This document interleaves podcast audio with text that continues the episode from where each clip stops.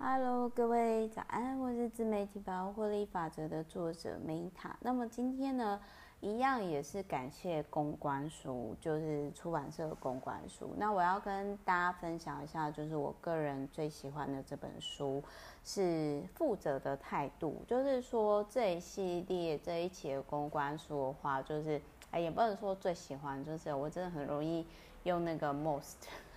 好，但是呃，我必须要说，就是这一期的出，就是出版社的公关书当中，就是这一本书，我给他。一到五分的话，我给他呃四分以上。那原因就是说，因为我一直是进行式，然后他的这个价值观，其实我是蛮认同的。就是我会分享我已经经历过的，或者是我正在做的事情。好，那首先呢，就是这一本书，它对于就是负责的态度，它所讲的就是第一个时间自由。时间自由就是说，你可以在时间里面决定你要做什么，然后再第二个是关系自由，应该说资本自由就是财务自由，然后第三个是关系自由。那要讲的就是说，首先时间自由就是有点类似说，你有你有办法去选择，呃，你不做什么。哦，就是他有提到说，其实很多赚钱的人，他们其实是没有时间去花钱的。那这样子就不算是有钱人，就是所以很多律师、医师、会计师，他们其实不是有钱人，只算是高级白领、高级打工仔这样子。那所以他的意思是说，呃，可以自由运用时间是超过十二小时的。那我就觉得说，哦，好，如果这一点的话，我算是符合。然后再来第二件事情呢，就是他有提到说资本自由、财务自由。那财务自由，它的意思是说，如果你能够不花时间劳动就买下该买的东西，做想做的事情，那就代表说你有资本自由。那当然就是我之前就是有试过，以我目前的状态啦，就是我在，因为我也不是物欲太高的人。然后呢，就是我乱买东西，然后就是都不看不看价格，或者是说我想去拿就去拿。在疫情期间，就是那那一段时间没办法出国的时候，我有花时间，就是真的比较关照自己。然后我发现，就是其实一百万我根本都花不太完。但是那是因为，就是我个人今天第一个，我还没有结婚，我也还没生小孩，然后我处在的状态是这样。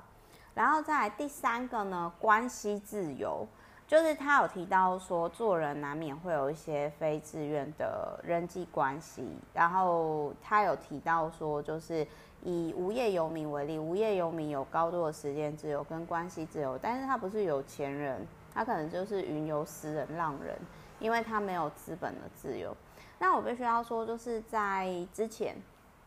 我还没有很清楚的时候，其实就是之前我，其实我呃有很长一段时间，我可能就是那种会被有些人定义说，就是 Meta，其实你现在已经过很爽，但是你为什么就是不快乐，或者是说你身上有些伤，原因就是来自于我之前的关系不自由，就是跟我的原生家庭有关，然后也因为跟我原生家庭有关，所以我之前其实。那个状态下，我其实会吸引到一些，就是比如说有些网络酸民或者是网络黑粉，他们其实就是他们就很没有礼貌啊，或者是说呃不尊重你啊，因为有些人其实就是他们自己过不好，那他们自己过不好呢，他们就是会想要把那个气出在，就是他们觉得跟他们差不多。然后，或者是说想要把人家打下来，就是出气在对方身上。可是各位知道吗？这件事情我从来不会想要这么做。也许，也许，但是，呃，我必须要说要慎选呢。就是说，因为我后来就是因为曾经之前一开始我会觉得说，呃，有点类似说，就是试着跟他们沟通。但是其实有些人他们其实只是宣泄情绪，他们根本没有想要跟你沟通。甚至网络上有些就是我会觉得说是非常有恶意的状态下，那而且就是呃各位要注意，就是说你常接触，你会变成那种人，所以就是说我后来就会觉得说，哦，首先第一个，我又不是，应该是我觉得有些人是很想要当网红，可是他们其实自己做不到，所以他们就会把那个投射啊、不平啊，或者是就是出在他们觉得过得好的人身上，就会觉得说贫穷？比如说我们举例有像最近那个新闻，红豆妹的妈妈就是。被被就是检举嘛，那说实话，我个人觉得说这个有一句话是这样讲：乞丐呢，他不会去羡慕，真的是他觉得有钱人，但是呢，他没有办法跟他接受，他没有办法接受跟他差不多的乞丐呢，比他多挣一块钱都不行，就是这种见不得人好的那种嫉妒心态，这个是。后来我接触到人性的恶的时候，因为我以前也很少遇到啦，然后我是后来遇到的时候，我就觉得说，哇哦，难怪嫉妒是七宗罪之一。所以就是说我自己的做法，就是说，第一个，我又不是那一种就是靠业配为生的人，所以就是我会觉得说，如果今天这个人，我觉得他不礼貌，他没有水准，那我就其实我会去划清界限，删除加封锁，因为。我为什么要容许疯子在我的版面上撒野呢？就是这个会影响到消耗到我的能量，哦，这是我自己的做法。而且我觉得人生苦短，就是我想要，就是说，在我的，而且就是我其实也好像，我其实很少像他们那一种，就是就我比较多时间会在自己的版面上，就是讲我自己的观点，哪怕是非主流，但是我个人会觉得说。这是我想分享的。好，OK，所以好就是这样。所以我觉得，如果以这本书的定义来说，我可能算是低配版的有钱人吧，这样子。但是我必须要说，我以前是不快乐的财富自由的人，因为就是来自于我的原生家庭，跟那个时候我没有确定好，就是说那个时候其实我周遭有很多。就是不是有质有量有多稳的人，所以后来就是我也蛮感谢疫情的期间，让我就是在低潮的时候看清楚了什么样的人他是值得往来的。那再来还有呢，我觉得很棒的一件事情就是他有他有提到说，苏斯博士讲过，今天你就是你，这比什么都真实，没有人可以代替你活着。所以当你今天停止。做一些事情是要做给别人看，要戴或者是买东西是要让别人看起来很好的时候，其实你会过得越来越好。那还有一件事情就是收敛自己的锋芒，因为我真的是，我必须要讲，就是说那一种就是要炫耀自己财力、名牌、跑车的人啊。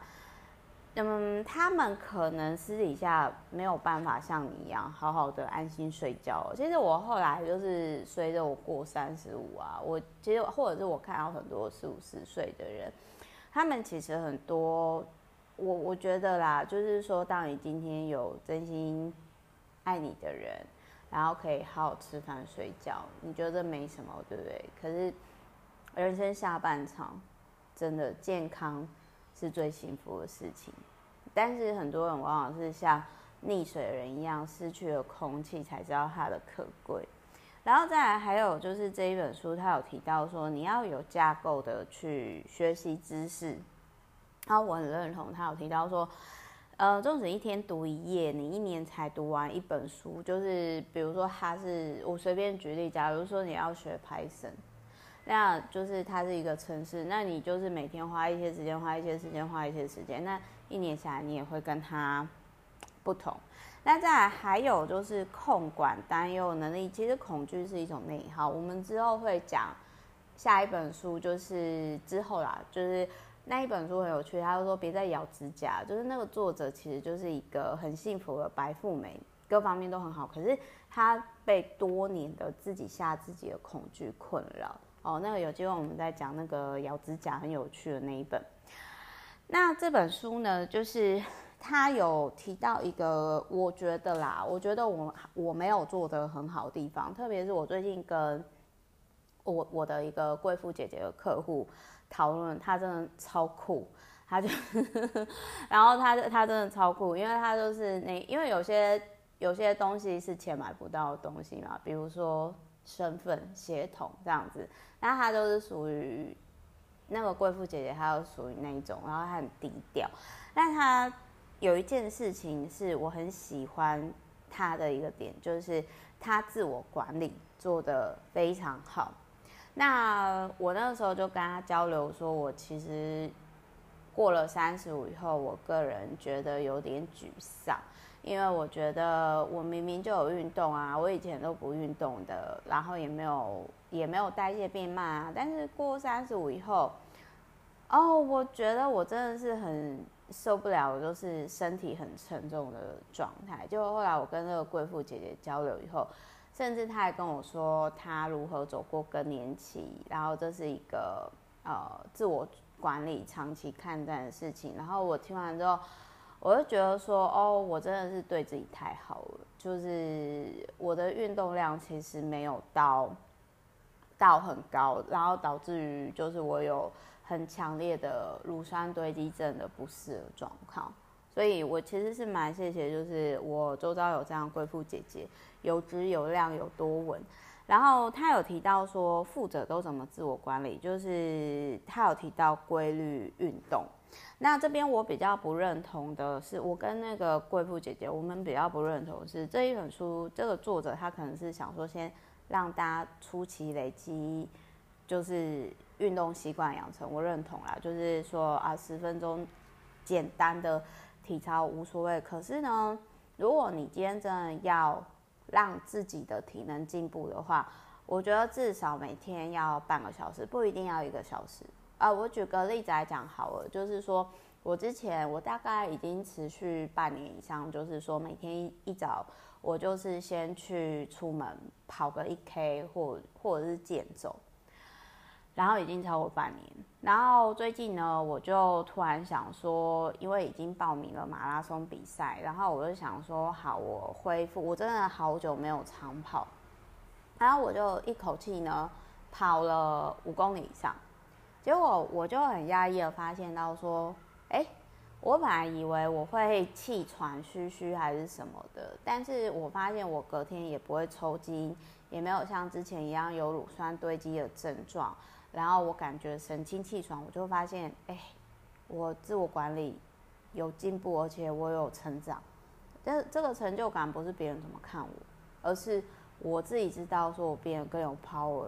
这个东西很棒。那再来还有就是说，第二点，规律用餐，不暴饮暴食。我觉得吃什么比你做什么运动更重要。然后再来还有就是不断学习，我很认同它里面提到说。大脑只占体重百分之二，消耗能量却占整体的百分之二十。他说：“真的，如果说你不用脑的话，你这样跟行尸走肉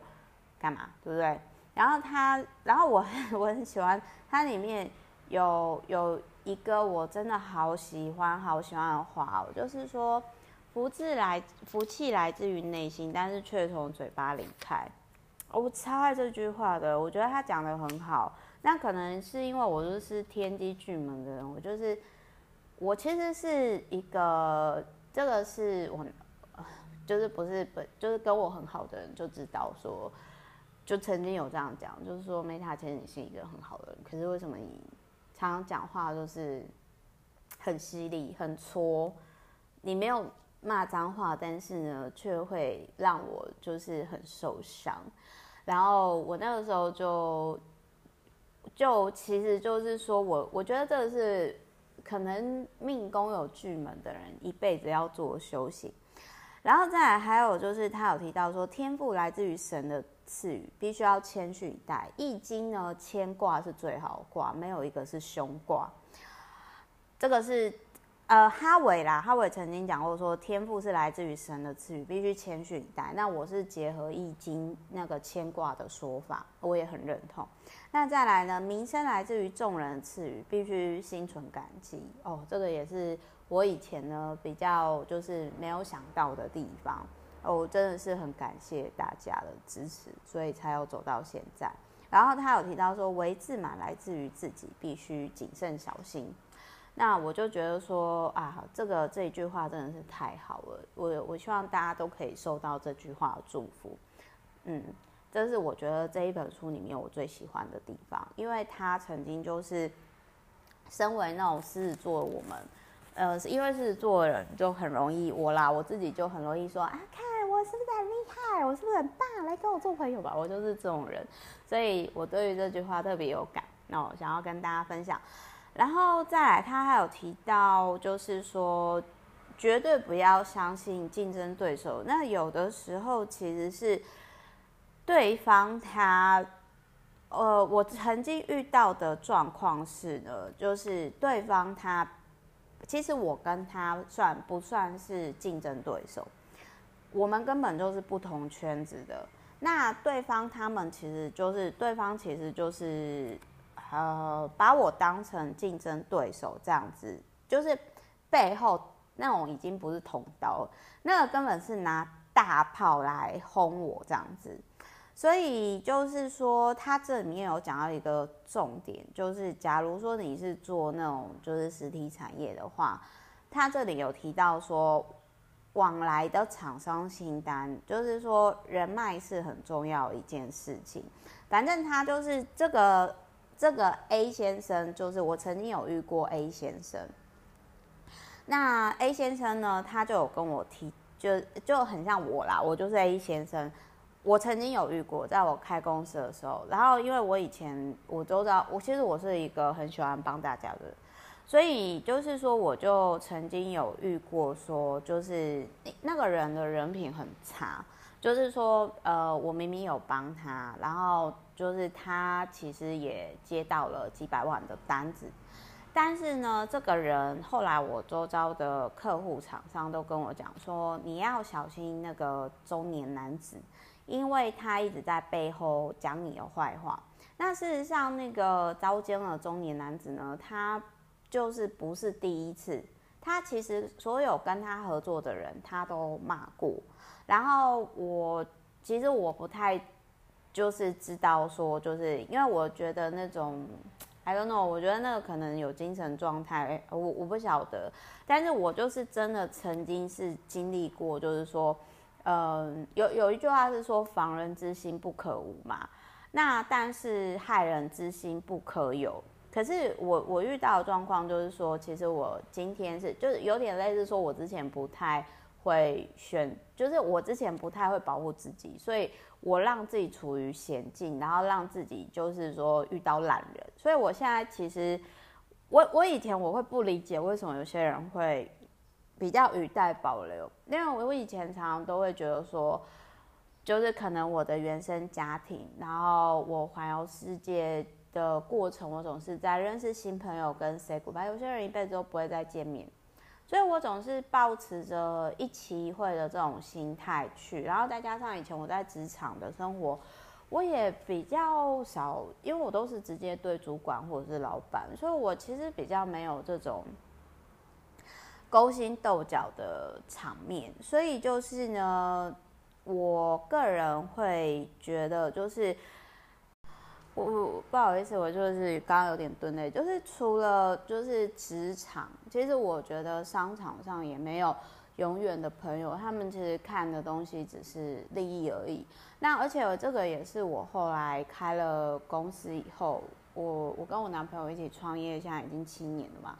我那时候其实就那那种状态，就是说，比如说你是好意的去跟他分享你的获利模式，或者是。往来的厂商什么，可是他明明也因为你赚到钱，然后或者是说成功了，可是他我不求对方感谢，但是就是说，呃，对方反而后来他把你当成假想敌，然后来害你，或者是说就是 I don't know，或那种心态我不太理解，因为我自己不是我自己不是这样，就很像说有老高他，我举个例子，老高他有去。影响别人啊？没有啊，大家都是包含我，大家都是因为喜欢他的说故事风格付钱给他。可是就是会有那种红不起来的人，然后就是可能见不得，呃，凭什么老高就是有那么漂亮老婆，然后那个漂亮老婆还超有钱的，然后还给了他一切，然后他也不用就是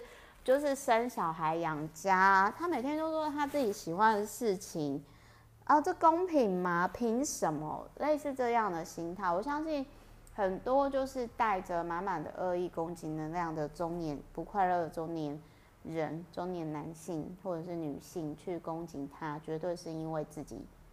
过不好。过得好的人不会这样子，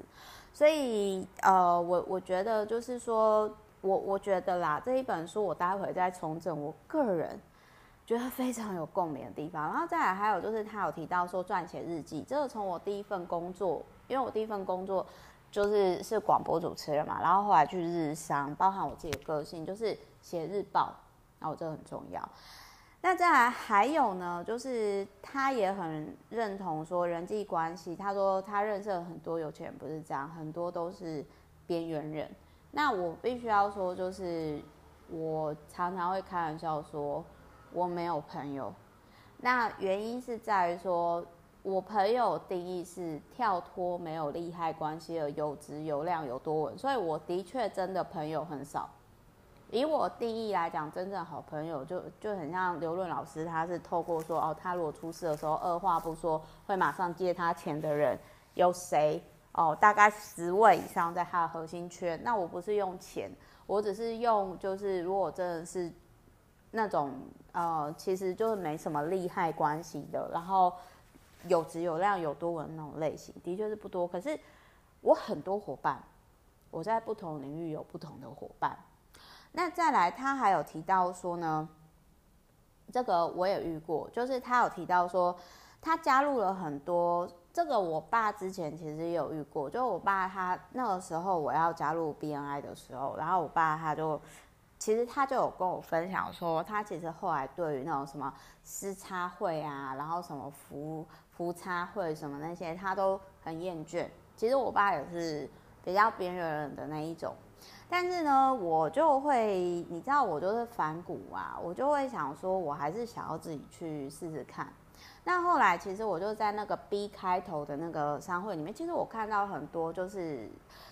我后来会退掉，就是因为我实在是无法接受那种装逼的中老年人。然后呢，就是我今天是付钱的人，而且我的生活不会比你差。但是我为什么要？因为有，我觉得有些男生是这样，他们没有办法接受，就是过比他好，或者是说能力比他强的女生，所以他可能就是会有一种想法，就是说，你就应该要低头好好做事，好好做人，回家带小孩，就是你凭什么就是站的位置比男人高？所以我要权势打压你。那性骚扰或者是言语性骚扰，这最快嘛？所以我之前遇到了在那个装逼的社团，那个太多装逼，其实很多啊，就是我我真的觉得都过不好。我所谓的过不好是说，他们就不是这个书里面讲的真正的富者，真正的有钱人，真正的有钱人不会出现在那边。那我也是去了那边之后，我才发现到说，为什么我一些过得还不错有钱人，他们都劝我，就是在在我就是。整个发声明稿之前啊，就是他们整个就跟我，的就都一直劝我，然后我后来才发现，要说哦，原来是这样。那我后来当然就是发了声明稿之后，我就很爽快的，就是离开那一群装逼的社团，因为我不靠他们吃饭嘛。就是这个是我那个时候真的觉得说我做到这一本书所讲的，就是关系自由。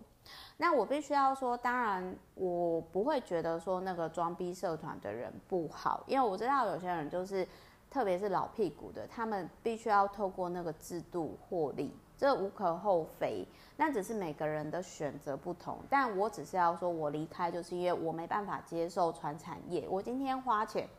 我花钱就是要赚钱，再就是要开心。如果我今天呢，既不赚钱，呃，又不开心，没有，我应该是开心为主。就是我如果今天去一个不尊重女性的地方，那我不需要赚这种不快乐的钱，我不需要忍受你，好吗？因为我在网络上，或者是我今天就是我赚国外的钱，啊，不论是美股投资还是我外国客户，I don't need you，OK？所以他他这书里面就有提到说。如果如果就是他就有提到说，就是那个时候，呃，在加入这种装逼的那种就是商业社团呢，经验不足的新人、年轻人常常会。觉得同业合作，但是呢，他们只会被老屁股利用。这个都不是我讲的哦，这是这个书里面讲的。他有提到说，人本来就会就是自私的动物，为了自己的利益牺牲别人。所以就是很多人，很多新人在这种不论是装逼的那种商业社团，或者是直销好了，就是呃，他就会提，他就会提到，或者是说有些课程其实。他根本没办法辅导让你接案，或者是提升你的市场价值。我真的觉得啦，如果要花钱，你就是去考国家考试，或者是说去专攻律师、医师、会计师。其他很多课程，我觉得它只是精神的自慰剂而已，还不如就是花钱去看脱口秀或电影。那我要讲的是说，就是他这书里面他有提到说呢，嗯，他。他有加入的时候，他会觉得说，他本来以为他的商品也会得到同样的协助，可是当他提出需求的时候，就是常常都是主办人或几位常委说，再等一下，还没轮到你，再忍耐一下子吧。我要说真的，就是所有的关系，不论是友谊、感情，甚至这种装逼的社团，纯利益性质的，只要是忍耐的，都不是好关系。如果你有能力，你就走。那当然，我知道。我我必须要讲，就是说我那个时候离开装逼的社团不够圆融，就是呃，但我必须要说，我不后悔做这件事情，因为我觉得我要用我的方式，然后为一些不能讲话的女生发声，这个是我想做的，所以就是我并不会后悔，就是我我做，当然就是说可以再更圆融啊，因为没有必要就是。哦，你知道，就是说伤那个什么伤人一千自损五百，你知道吗？就真的是很累。后来就是过三五之后，就觉得说，哦，时间应该要花在更多自我成长有帮助的地方。那吵架不是吗？那还有就是他有提到说呢，米缸满人心善哦，这一句话也很好。就是说，寄生上流也有提到，就是说，如果我今天什么都不缺，那我当然可以很善良啊。哦，那再来还有就是他这边也有提到，就是他有提到说，你未必要利他，但是可以利利己又利己再利他，就但是不要去利用，就是那种去利用别人。所以我我觉得我以前做比比较就是可以更好，是说，因为我那时候没有觉察到有九成以上的人，我的条件很特殊，有九成以上的人是没办法像我这样子。的选择，所以我后来会觉得说，真的是好好照顾好自己。有人来询问你，有人需要，我们可以帮什么，那就帮。那有些人他没办法为自己的情绪负责，这种不成熟的人也不要往来，因为。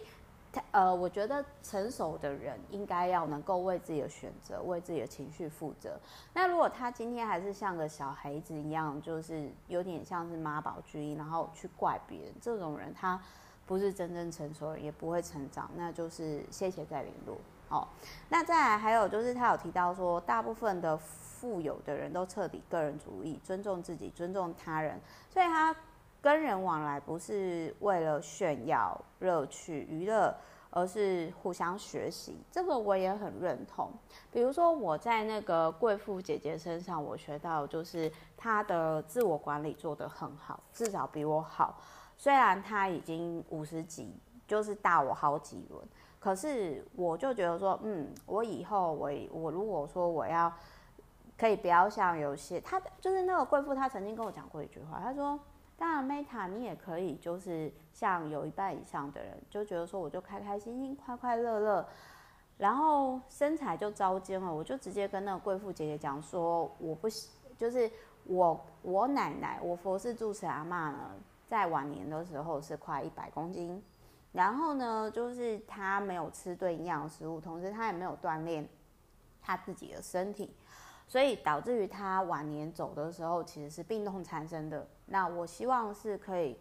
过的是像蓝色宝地的 Netflix 的那个应激的那些老人，我很清楚我要什么，所以我开始选择跟这个健康存折很有钱的贵妇姐姐交流。然后再来就是说，他有提到说，对待金钱的态度，有钱人会更在意钱，因为所以这也是，然后不用钱的最贵，就很像说有些人他就是有点类似说，无事献殷勤，非奸即盗，you know 哈。然后再来，他还有提到说呢，嗯，有些二代啦，就是这。我之前在台北也看过，就是之前我也有讲过，说有一个他其实是哎几十亿的 motel 的小开，那其实有很多投资，甚至他躺平都比他就是后来开公司把自己弄得负债累累来得更好，但是他其实是好大喜功啦，就是说反正你就记得，如果你今天。做决策买的东西或者做的事情，只是为了要让别人看你很好，或者是就是你没有真的那么喜欢这样的生活，说其实那到最后都会反噬哦，反噬到自己身上。然后他还有提到说，不要抱持伪善金钱观。我很推荐就是今天老高分享《心想事成》那一本书。如果你自己都不相信你真的是有钱人，自我欺骗的话，那你就会变穷人。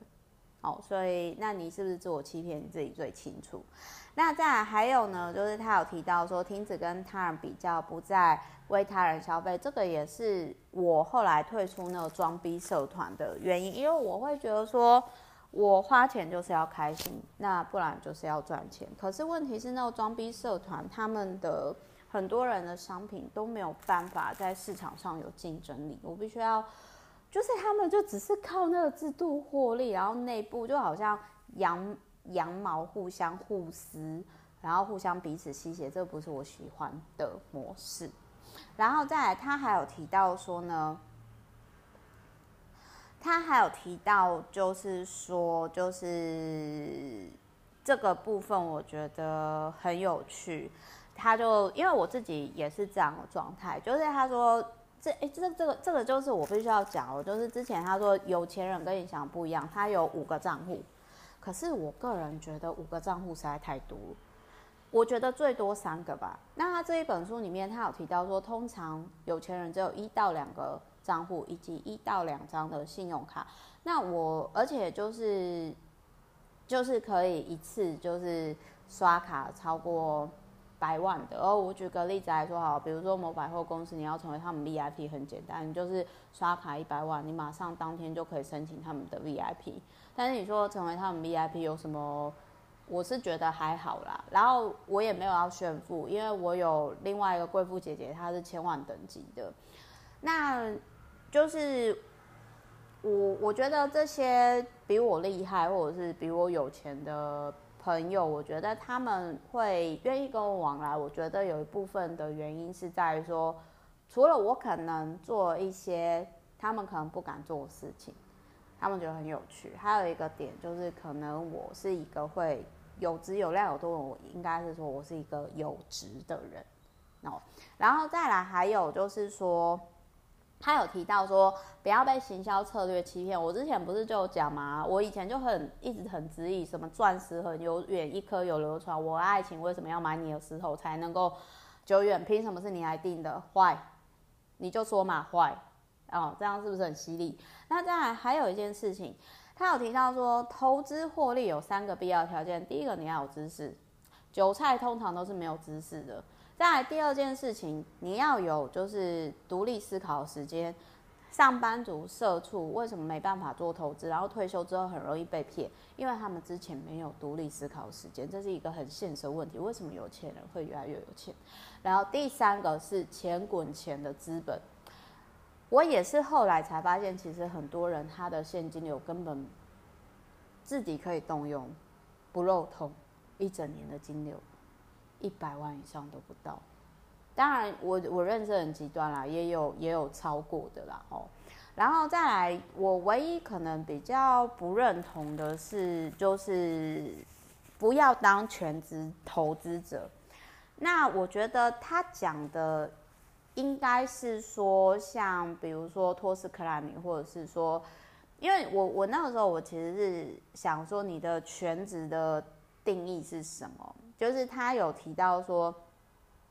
假如说你是全职的投资者，就算不追求物质生活，你每个月还会有基本支出。那那如果说你今天成为全职投资者，你可能会很容易受到市场波动的影响。我觉得他要讲的应该是说，除了除了这种股票投资之外，它还有其他被动收入的来源，就是鸡蛋不要放在同一个篮子上吧。我个人是觉得这样，但我觉得我不太认同他讲不要成为全职投资者，因为我觉得如果你有实力是可以用钱滚钱的话。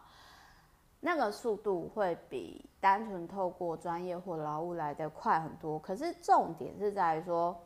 你今天钱滚钱以后，不是不是就躺平在那边，就是你还是要做点事情，人生才不会无聊。就很像那个时候，其实我员工就有讲说，Meta，我如果是像你这样的话，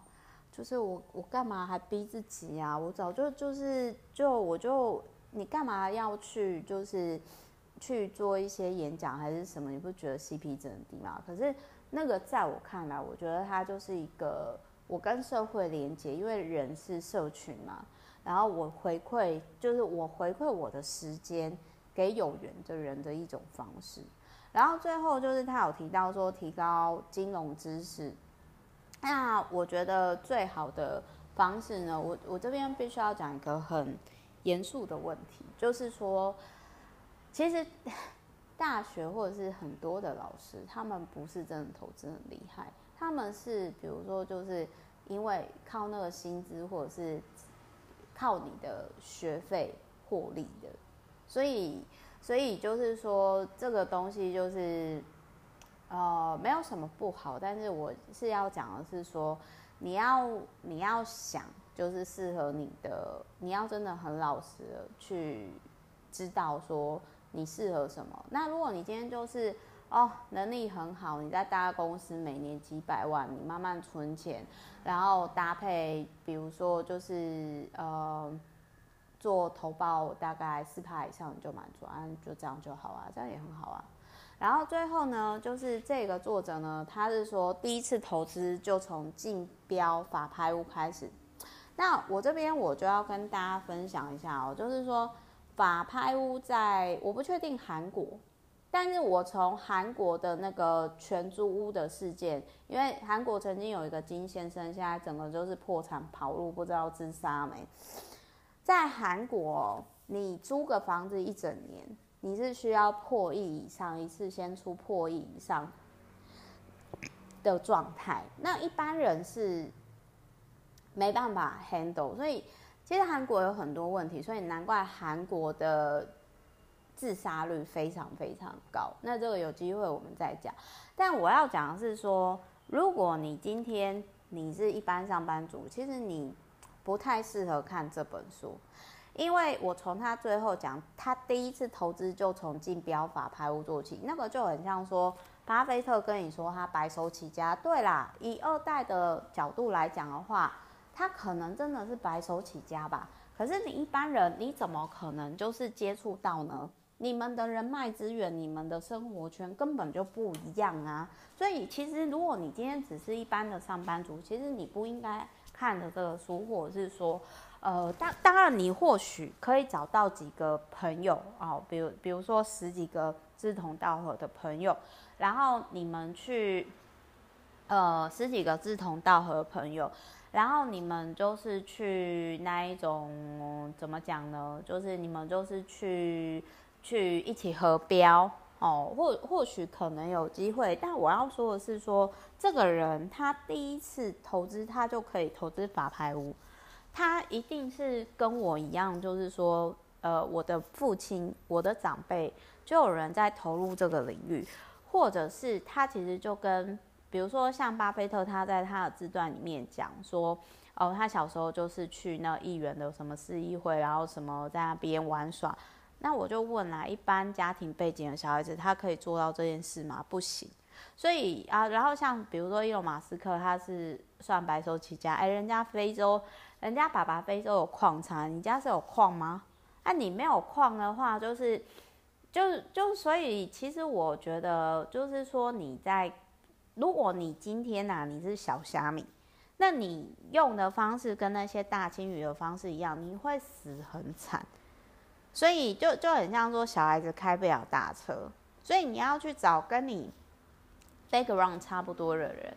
然后你不一定要抄袭他，就是 copy 他的方式，因为成功是无法模仿的。但是你可以看说这个人他在关键时刻他整合什么资源，做了哪些事情，他成功了，这个是我觉得可以去看的部分。那。那好，那你说，那好，Meta，如果今天是我就是还是上班族，我还是社畜啊，我还没有就是说时间自由、财富自由、关系自由，我们没办法像你说走就走。那我看这本书的意义是什么？你你又说你那么喜欢这本书，那我要跟大家分享的是说，这本书你可以让你知道说，比你有钱的人，或者是说搞不好你老板，他就是这样想的。那或许他在关键的时刻会对于你升官加薪，或者是说成交交易会有帮助。那我觉得这是这本书可爱的地方。好，无论如何呢，就是就跟大家分享。那另外我要讲一下，就是说我自己也许就算我自己开玩笑说哦，如果我这样定义，我个人觉得我应该是有钱人的低配版吧，因为我个人没有很喜欢。装穷，但是呢，我必须要说，我也知道，因为我以前是念贵族学校，我以前也知道说，哦，有台湾有钱人实在是太多太多太多，而且非常低调，然后非常有钱。我觉得我最多就是一个小咖咪吧，就是小虾米这样子。但我我其实会希望在我有限的时间当中呢。就是我再来啦，我四十以后，啊，我觉得大概就是说有几个目标是对我自己有帮助的，可是我还是希望在这个过程当中呢，我希望说可以，呃，对一些特别是女生，大概做一些什么。我有在想这件事情，嗯，等做到之后会再讲出来。但是就是说，这个东西就是我我还在思考该下一步的呃状态之类的。但是无论如何，就是我觉得大家真的要照顾好自己的健康，这很重要。好，所以呢，最后就这样跟大家分享啦。然后就是讲的那些是我感受，但是并不是说我要炫富什么。因为好，你说人比人真的比不完啊。你说我跟不比士的人比，那我真的就是就还好，真的就是很小很小小 baby 吧，小婴儿这样子。好，我是 Meta，那我们之后就下一集再见喽，爱你们，拜。